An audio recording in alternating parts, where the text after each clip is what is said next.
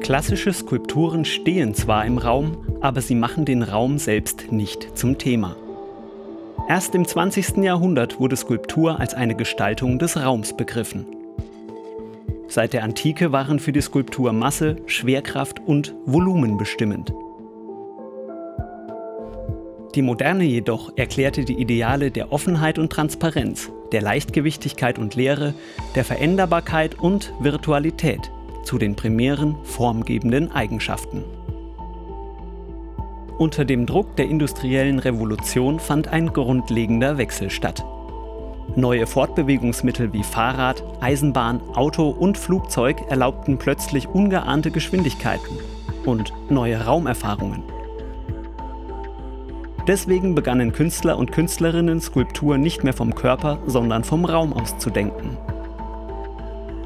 Beim Entwicklungssprung von der Körperplastik zur Raumplastik sorgten nicht nur neue Raumtheorien für Inspiration, auch mathematische Modelle, die im 19. und 20. Jahrhundert aus filigranen Fäden, Draht oder Gips gefertigt wurden, beeinflussten die Kunstschaffenden. In der Beziehung von Skulptur und Raum geht es besonders um Freiräume, Hohlräume, Zwischenräume, um Spiegel, Licht und Schattenräume, aber auch um virtuelle Datenräume oder Klangräume. Durch mehr als 200 wegweisende künstlerische Positionen entfaltet sich das Konzept der Ausstellung Negativer Raum. So zum Beispiel in der Installation Penetrable von Jesus Rafael Soto. Die durchlässige Raumstruktur aus feinen Kunststofffäden lädt dazu ein, durchschritten zu werden. Die Bewegungen der Besucher stehen im Fokus. Die Zeit wird zum elementaren Faktor. Die bewegten Fäden zeichnen die Konturen der Besucher nach. Das Werk entsteht im Akt der Durchdringung.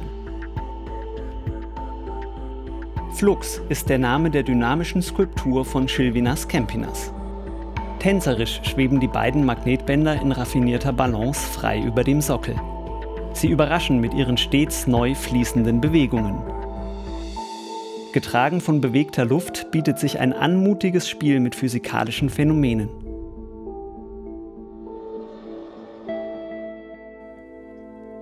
Ein architektonisches Netz aus Fäden.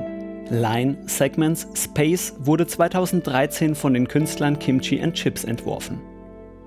Das Duo lässt die Grenzen zwischen materiellem und immateriellem verschmelzen. In der Moderne verselbstständigt sich die Linie. Sie wird von einem Mittel der Malerei zu einem Mittel der Skulptur. Ob in strenger geometrischer Form, ob organisch geschwungen oder vielteilig vernetzt.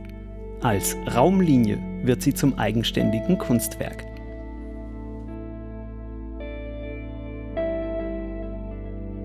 Skulpturen der Medienkünstlerin Fujiko Nakaya sind im wahrsten Sinne des Wortes einzigartige, flüchtige Werke. In Cloudwalk definiert der bewegte Nebel den Raum stetig neu. Er wird dabei immer durchscheinender und unsichtbarer, bis er sich schließlich vollständig auflöst. 900 Düsen und Umwelteinflüsse sorgen dafür, dass mikroskopisch kleine Tröpfchen ein skulpturales Ereignis erzeugen. Eine Negativskulptur aus dem Stehgreif. Für die Entwicklung der Negativskulptur wurde die Leere, also das Nichts oder wie es im Englischen heißt, The Void zu einem zentralen Merkmal.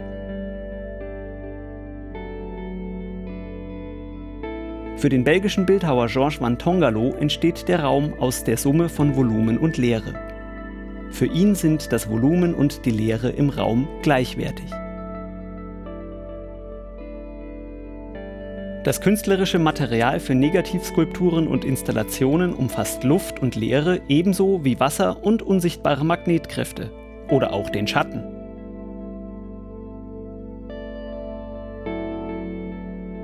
Der Schatten ist die Negativform des Lichts.